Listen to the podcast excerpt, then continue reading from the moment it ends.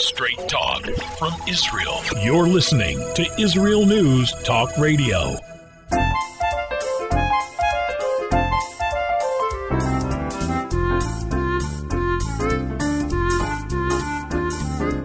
Good morning, good morning. My name is Andrea Simantov, and you are listening to Pull Up a Chair on IsraelNewsTalkRadio.com. I sound very, do, do I sound perky today? I feel perky. Um, I have been so sick for so long, having contracted the dreaded COVID, the machala, this terrible, terrible illness. And I'm telling you, it's been it's been a drag. I'm taking everything, all of the protocols, everybody's protocol from Obeah, Jamaican sorceresses, to Dr. Zelenko, to Dr. Google. I'm on it. And this morning is the first time after weeks that I feel I might make it to the end of the day. So I am with you. I can't think of anything more wonderful than sharing this early morning time together and um, or late at night depending on where you are. And so let's have our romper room moment and our happy to be alive and happy to be, be together moment. I'm saying, wow, it's late in the US and Canada where our friends are. Boker Tov Israel. UK is listening in this morning. We have Turkey with us. Turkey and Australia is listening. Chile, Italy, Iran is with us this morning again. Welcome, welcome, and good morning to India. It's a little late in the morning there. So, very happy that we're together. Uh, not certain, certain things tweaked my interest this week, and we're going to share it together. The only thing I miss about the chat room, we used to have a chat room, which we had to get rid of because people were abusing it. I know not anybody listening in, but what I do what I did like about it was sometimes there would be a question or something would tweak my interest and I would kind of go off script and answer. So, with that in mind, any questions you have about the show, I know I have a couple of dear friends that actually asked me to send links. So, you can write to me, Andrea at IsraelNewsTalkRadio.com, and we will talk about um, the kind of things that excite you. When we come back today, we're going to talk about what does it mean to be a link in the chain, a link in a 6,000 year old chain. Do we have a right to break that link? And even if we are connected, how loosely are we? My name is Andrea Simantov. Stay tuned. I'll see you on the other side.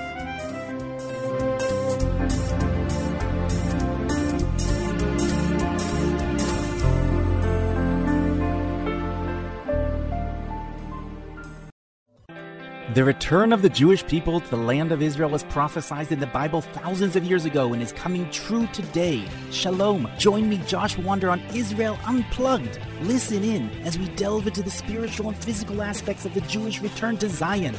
We'll discuss the biblically mandated, historic, and of course practical understandings of this incredible transition from exile to redemption. That's Israel Unplugged, every Monday on IsraelNewsTalkRadio.com.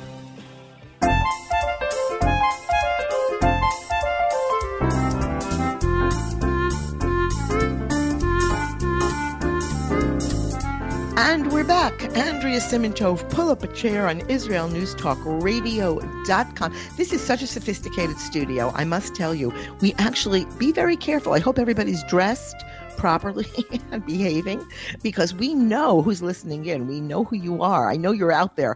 Idaho's listening in this morning, Michigan, Minnesota, Chicago. I can't get some of the other places. Houston, Texas is with us. And of course, we have the USSR. Um, it, it's not the USSR anymore. Is it? No, it's Russia is listening in the Russian Federation, you know, and this show is decidedly not political. We don't do politics per se, unless there is indeed a Torah connection.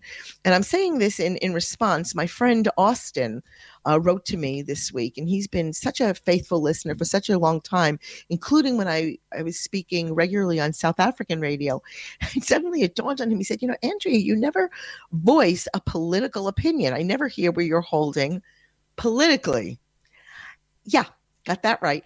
So, you know, anybody who listens long enough, eh, you you you could figure it out. I mean, friendship is friendship. And we know sometimes we can answer on behalf of our dear friends. We know what they're taught, what they're feeling about. Sometimes we're a little bit surprised.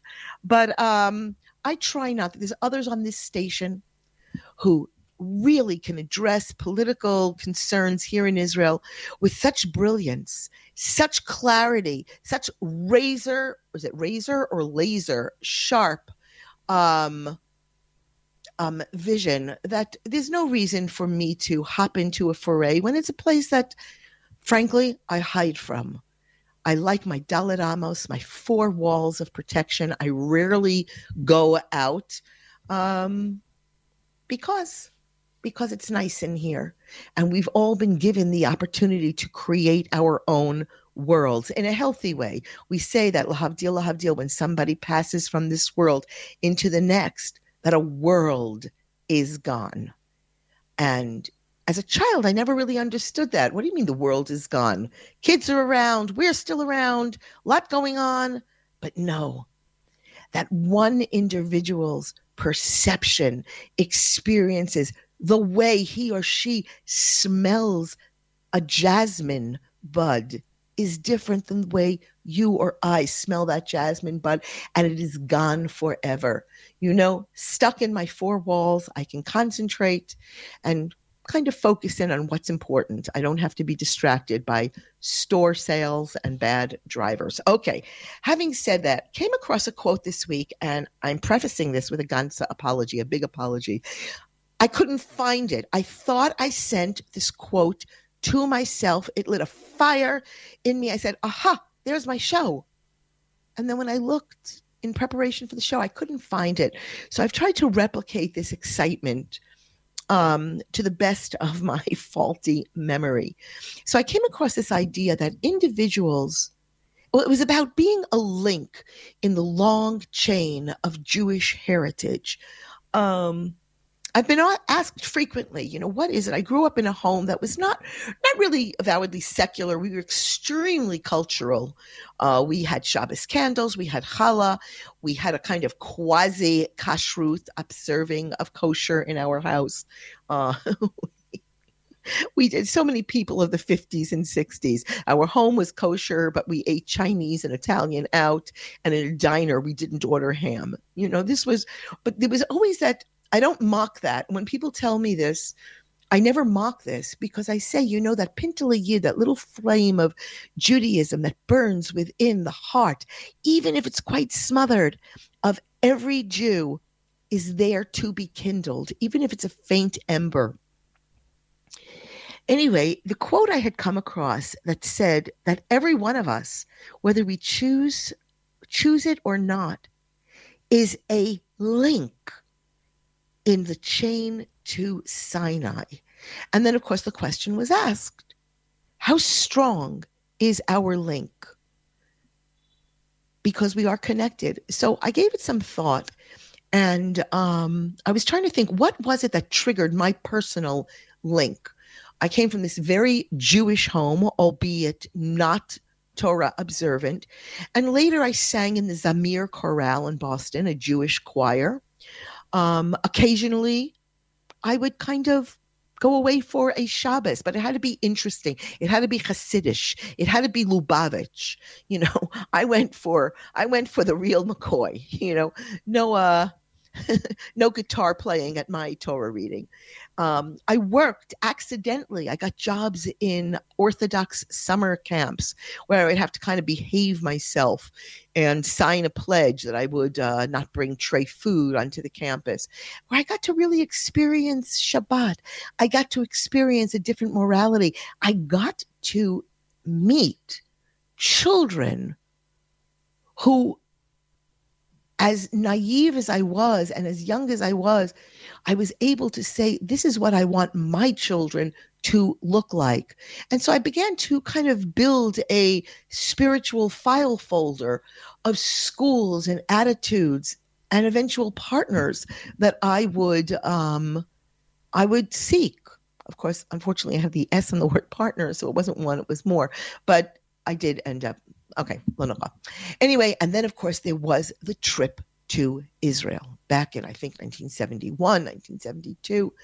So somehow or other, there was a, a, a, a dynamic, living, breathing, changing, active Judaism that every summer brought, every extra extra activity brought into my Jewish soul and it nurtured it, it developed. And I, I learned through these endeavors, um, even keeping kosher or becoming vegetarian in college so that anybody could eat in my apartment, that I understood that somehow, without having the language, I was a link. And then, of course, people would ask me, I was so identifiably Jewish in the early 1970s in a college that was predominantly not Jewish. And I would be asked, What do Jews believe? What do Jews think?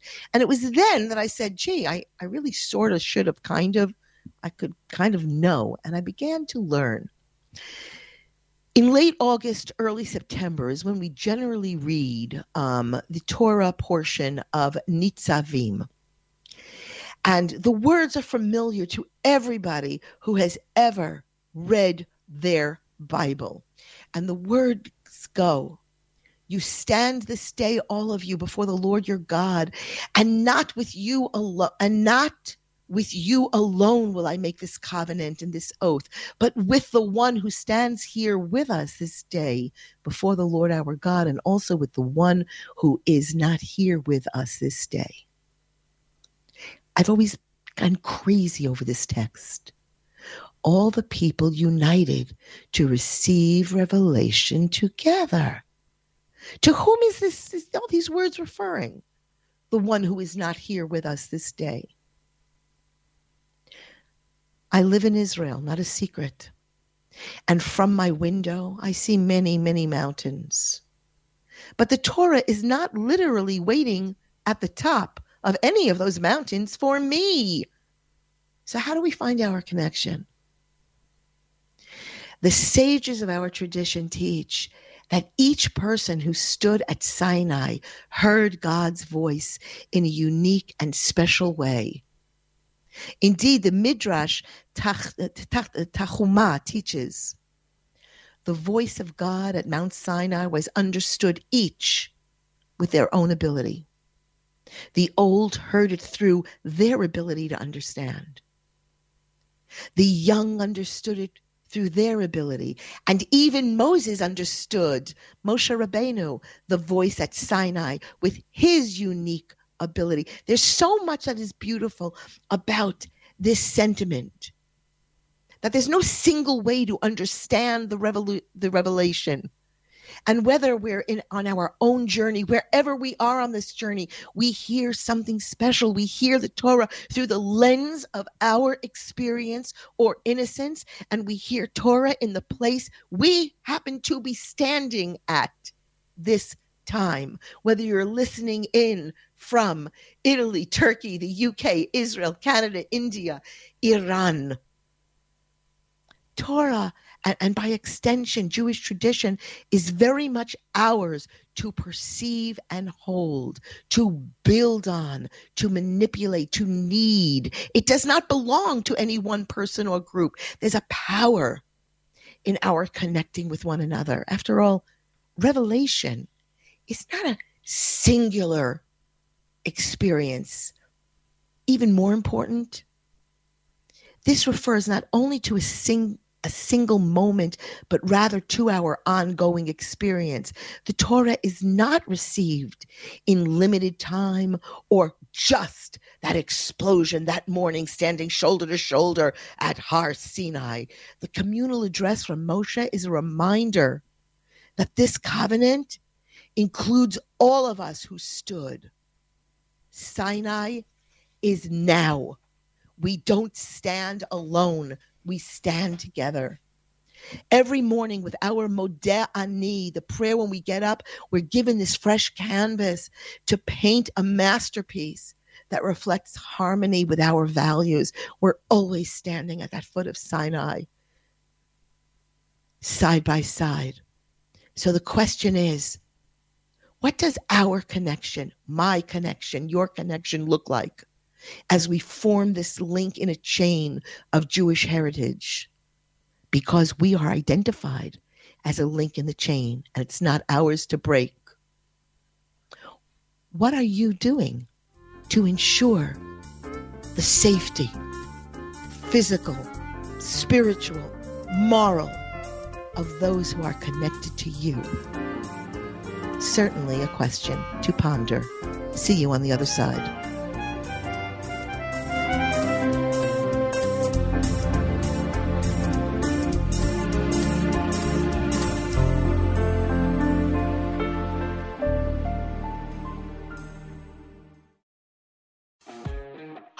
I'm Steve Miller. And I'm Matt Zucker. Join us for Lighten Up, where we take a look at the week's current events in Israel and from around the Jewish world through a humorous lens. If you've been paying attention during these crazy times, you know that it's a challenge to parody life anymore. But join Steve and I as we give it the old college try. Not only is being happy an obligation, but life is just too short to take it all so seriously. So join me, Steve Miller. And me, Matt Zucker. For Lighten Up every Monday morning at 10 a.m. Eastern Standard Time, 5 p.m. Israel, only on IsraelNewsTalkRadio.com.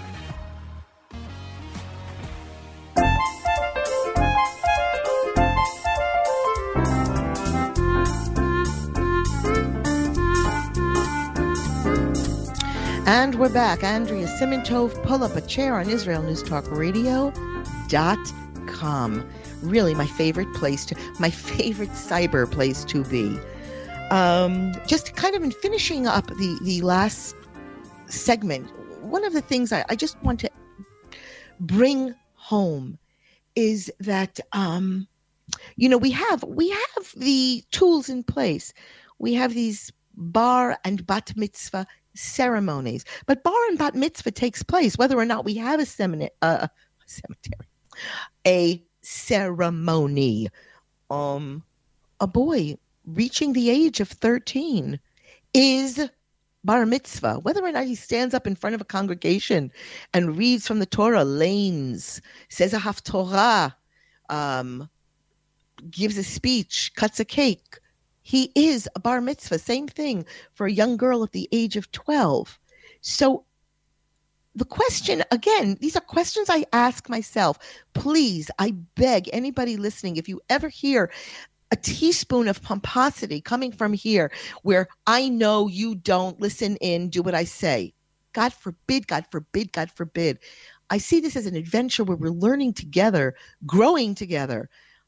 Indeed i wake up every day and i could make a figurative list of all the things i have been wrong about and that is a gift. Life is messy and life is filled with wrong. If we're right all the time, how dull. Yawn. Okay. So, what I'm saying here is that what are we doing to make the Torah ours? Um, what are we doing, each and every one of us, to perpet- perpetuate these values and indeed be this link? You know, there's a lot of talk in the last, what is it, 10 years, 15 years about birthright. Nice, kind of catchy. And it is a birthright. But if we just leave it as a birthright, what have we really done? What about making it a birthright and then a live right? Taking that inheritance and every moment choosing to engage not only with God, not only with the black ink on the parchment, but with one another. Our past, I came up with these words. I, I read this somewhere. It's lovely. It's it's only a prologue to the story, but we must never stop writing. That even though we might not be physically connected with one another, we're not limited to that single time in our experience. Sorry, I have to move the microphone. I got so excited, I knocked it over. Um, okay, and then again, the second to last verse as we're getting ready we're in Nitzavim. Again, we're going to talk about this week's Parsha. Um, but just that just jumped out at me this week. The second to last verse makes it clear what God wants us to choose. Quote, I call heaven and earth to witness against you this day. I have put before you life and death, blessing and curse. Choose life. Life in this context is, vo- is Torah, our values, our customs, our laws, and commandments. Love this stuff. Got a lot of stuff to do with the Shabbos table. Yes? Yes. Okay. Um, getting away from all that super lofty stuff, but to minimally lofty stuff. I brought this back. Actually, I was in America not so long ago. Hold on, let me just straighten out this patient, uh, this paper. Be patient with my paper. And I have this for a long time sitting on my desk, and I've wanted to share it with you because I'm thinking about my own kids. They love when I tell stories. Um, Grandma, tell us the story about, and I think to myself, if I tell that story one more time, somebody's going to scream, rip, not just rip their hair, they're going to rip rip this kerchief off my head. Don't tell it, but they love it, especially children. And then what happens is these stories later on, they'll tell it to their own children. And I am certain, I have no doubt, that generations on, that one story of my late father at the age of five falling off of a a doghouse reaching for an apple on a tree will somehow morph into something more grandiose. His the blood will be the blood will be redder. My grandmother will scream louder. Um, but it doesn't matter. The fact is that family stories aren't fairy tales but children still need to hear them. From an article in the Washington Post um, this past April, I was there. It was a very lovely story written by Anna Norberg, who talks about her father always being the storyteller in their family growing up. There was that was the canon. Um, the time that he told a story about his National Guard unit. Um, how she was almost born, you know, in the car on Manhattan's FDR Drive. And I'm thinking about this and that I'm sharing with you the idea, my friends, that if you have stories and you don't have anyone with whom to share them, write them down. We are the we are the world. Telling family stories is extremely powerful, but not always in the way we think. You know, it's a way of preserving our family history. But even more importantly, it creates resilience and identity and pride. And it's a framework in which to understand painful experiences and even to celebrate the joyful ones. For those of us who are Torah centered, what is the Torah? You know, we know it's a blueprint for life, but it's not a history book. It's a way of sharing tales that we can glean from, learn from, celebrate with, or serve as a great warning. You know, storytelling, and especially when we start early, when we read our children books like Are You My Mother? Uh, the Very Hungry Caterpillar, um, I'll dare to be politically incorrect and talk about the cat in the hat. We can talk about morality. Were they right? Were they wrong? And then talk about what happened in our own world. Parents who share stories about their childhood, and this is me speaking. I'm off text already because I like hearing your stories and getting your mail. We're giving our children something more about ourselves humanizing ourselves, hearing stories about when our mothers misbehaved, um, kind of bridging the gap, finding out about our father's forced bravery, helping us heal and facing trauma. I just love the idea of building spiritual muscle through storytelling and sharing with one another. And I'd like to know send me a note. Tell me some of the best stories in your family and whether or not you agree that telling these stories is an important part of the narrative of life. Okay. Let's see. Um, no, we don't want to talk about this. Yeah. So, my husband, Ronnie, um, don't tell him that I'm telling you this, but he is a prophet. Yes. I married a prophet. Wait a second. Is this? Wait a minute. I want to tell you. He told me a story. Ah, yeah. Very often, as we have our morning coffee, he bemoans and says, You know, Jerusalem is becoming a city of rich people. It's like just this huge, we say the word, let me teach you a great word in Hebrew. It's um, this great pilug. Pilug is a chasm, sort of this unbridgeable chasm. Makes me think of like the Grand Canyon on steroids. And we say in Jerusalem, there's an enormous amount of poverty, but there's also an enormous amount of wealth the building that is going on here, the inability uh, to drive because of high rises and high rises. And so, and a, I don't know, when did this article come out? Is today the 15th, the 16th? Must be yesterday in Globes. Okay, the Globes International came out with an article that 2,500 wealthy immigrants are moving to Israel this year. 2,500 may not sound a lot to you, but I have to tell you, these are some of the richest people, richest Jews uh, coming from the um, Australia, even in Singapore, they're coming in from. I guess they were businessmen, maybe. Uh, the U.S., New Zealand, Canada, coming to Israel. What does that mean for our city? I don't know. It's not just uh, they're coming to Ra'anana, they're coming to Nahariya, they're coming to Netanya, not Nahariya. Hardly anyone's going to Nahariya, but some are. And it's a very shocking, shocking development. And the question is, what happens to the middle class? What happens to the struggles? Who's going to do the the fetching, the catching and fetching for these people? I just thought it was very interesting. It's not necessarily the Israel that I made Aliyah to. Okay, quickly, before we go to our next break, very interesting, I thought. Israel has just now, according to Foreign Minister Lapid, canceled the Poland youth trips. Um, and Lapid cites uh, Polish manipulation. This is not going to be a fun report. I know the biggest criticism I get on tweet on Twitter, nastiest things I do is comes out of Poland.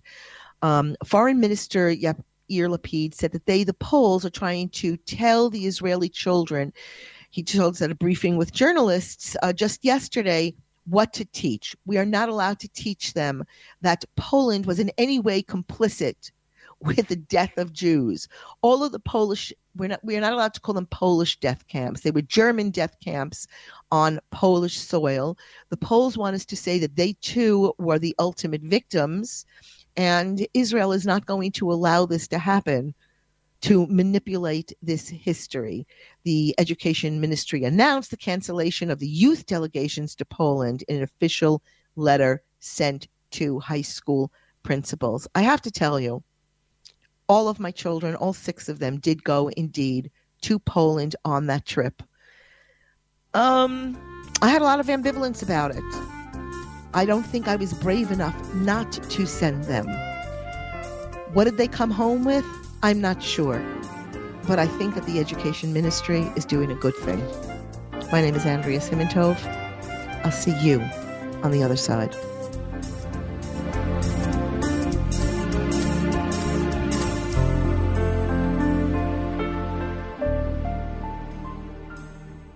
You're listening to Israel News Talk Radio. This is Shai Bentiko, and each week I'll be webcasting to you from Judea, origin of the word Jew, a people besieged and beleaguered in every generation. Nazi Germany is but a memory, but in its place the world invented the phantom Palestinians as this generation's internationally authorized Jew killers. Tune in for a different slant on life in Israel, Phantom Nation, every Monday.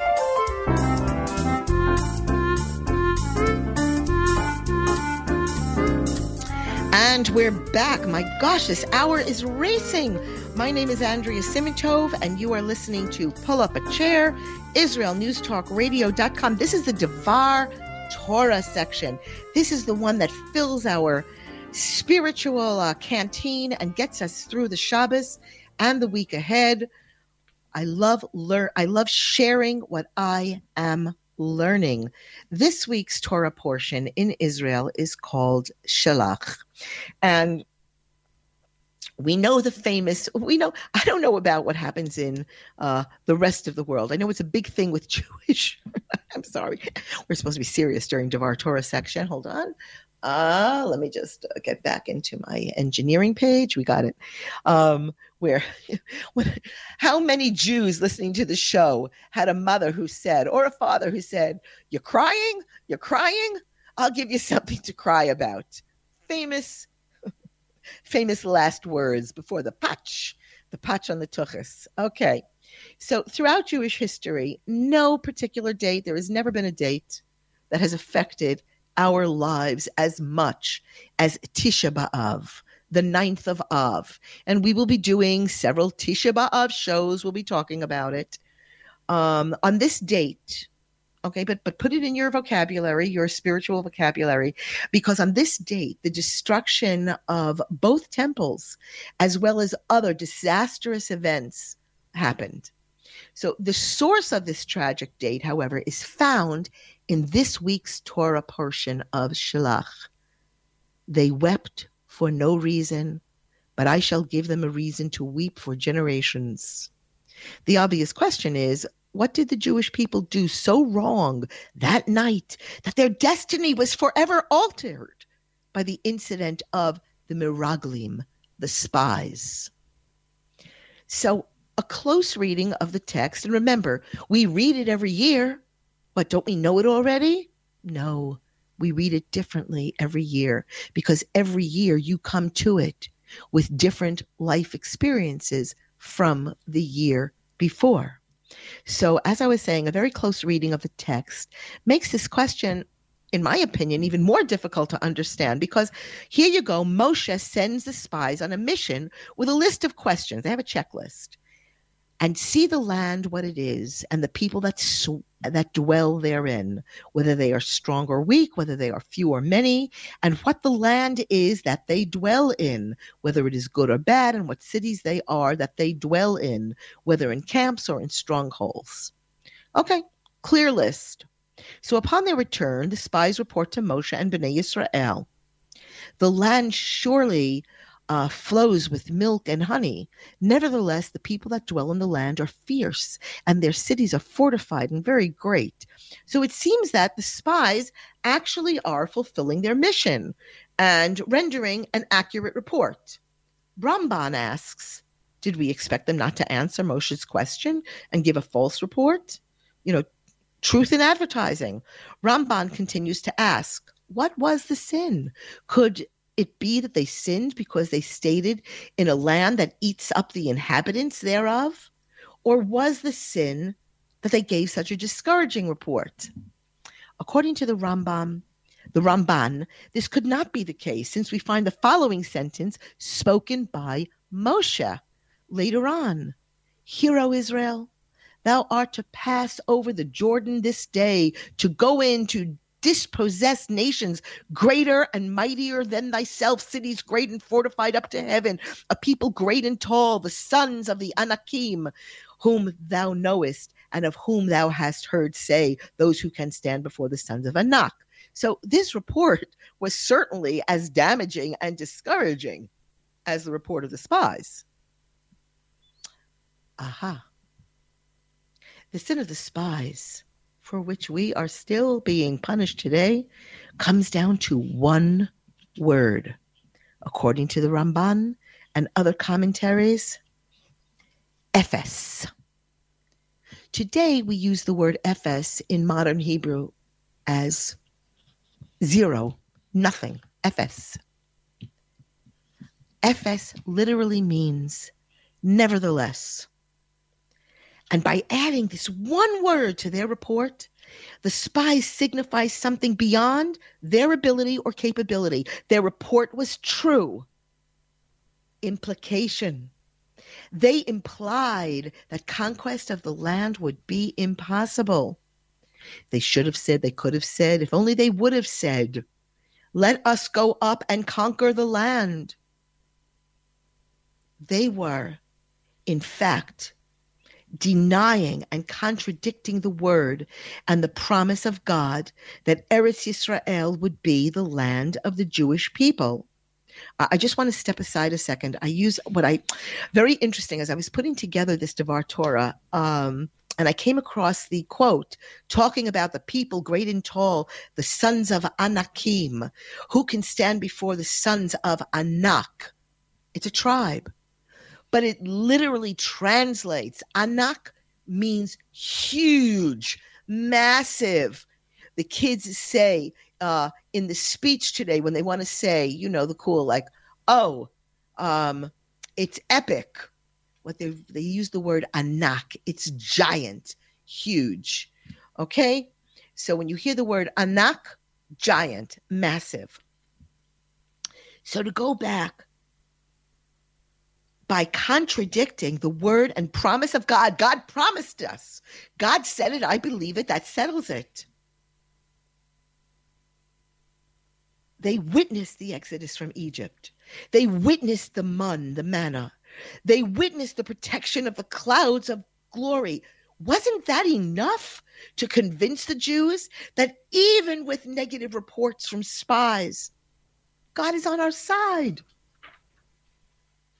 Where was the faith to realize that no matter what the report of the spies was, they would be able to conquer the land and settle it? According to Sefer Akedat Yitzchak by Isaac Arama, that lack of emunah, of faith, that was the sin. They rejected the land of divine promise. It is this rejection of the land which has been our undoing throughout the ages. It is not a historical story, it is a story of this morning.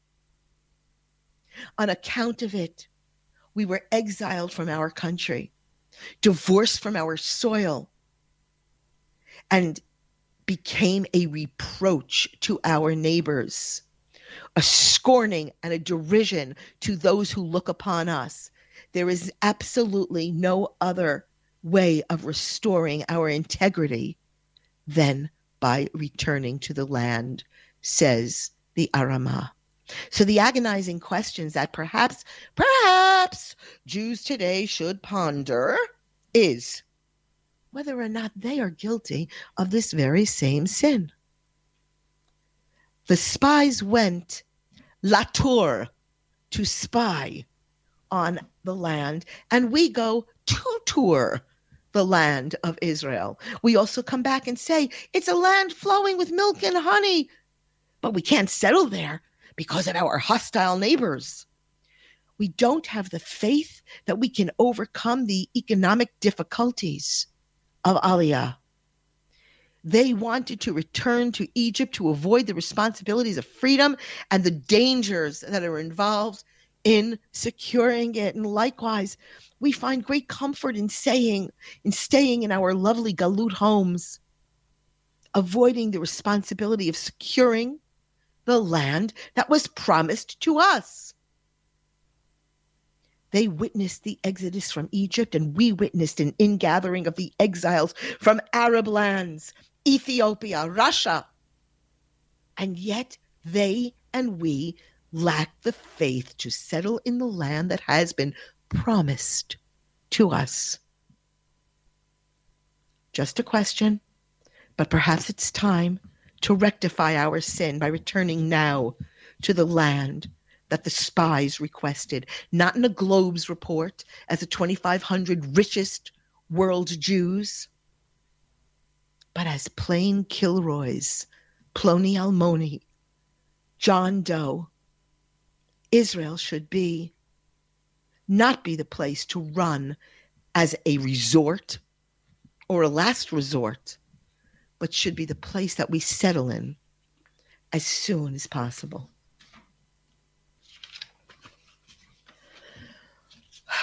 Okay. You know, we have a lot of problems here in this country. But what I want to say that despite all the problems, we have a way. We're given the land, we're given his blessing, and we have to make every attempt to do our best to industriously, cleverly solve our problems. It's all here. It's said by many that the body has the ability to heal itself. At the end of the day, we should realize that all of us are sustained by manna from heaven in whatever form we receive it and in every generation. You know, the drawing forth of water from the rock by Moshe Oh, how we know that story and we've seen the story. Was it a miraculous event? Certainly it was a miraculous event. However, the ability to desalinate water from the sea, a process as attributed to human creativity and invention, realistically viewed, is no less miraculous.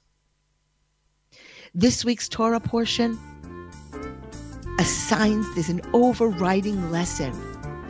Everything is a miracle, and that miracle is a basic axiom of Judaism and Jewish life.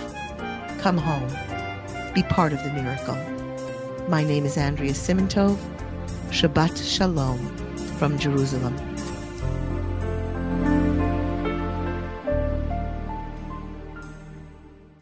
If you love Israel News Talk Radio, then you'll love our Facebook page. We keep you up to date on what's happening in Israel, plus little surprise treasures that we don't share on the radio. Go now to follow us on Facebook. Just look for the Israel News Talk Radio Facebook page and don't forget to subscribe and follow us by clicking on the like button. We post great stuff there that you'll want to share. Israel News Talk Radio on Facebook and Israel News Radio on Twitter. If you're hearing this message, everyone else can too. Advertise with Israel News Talk Radio and get your message out to people. We'll build a personalized package for you. Contact advertising at israelnewstalkradio.com. Straight talk from Israel. You're listening to Israel News Talk Radio.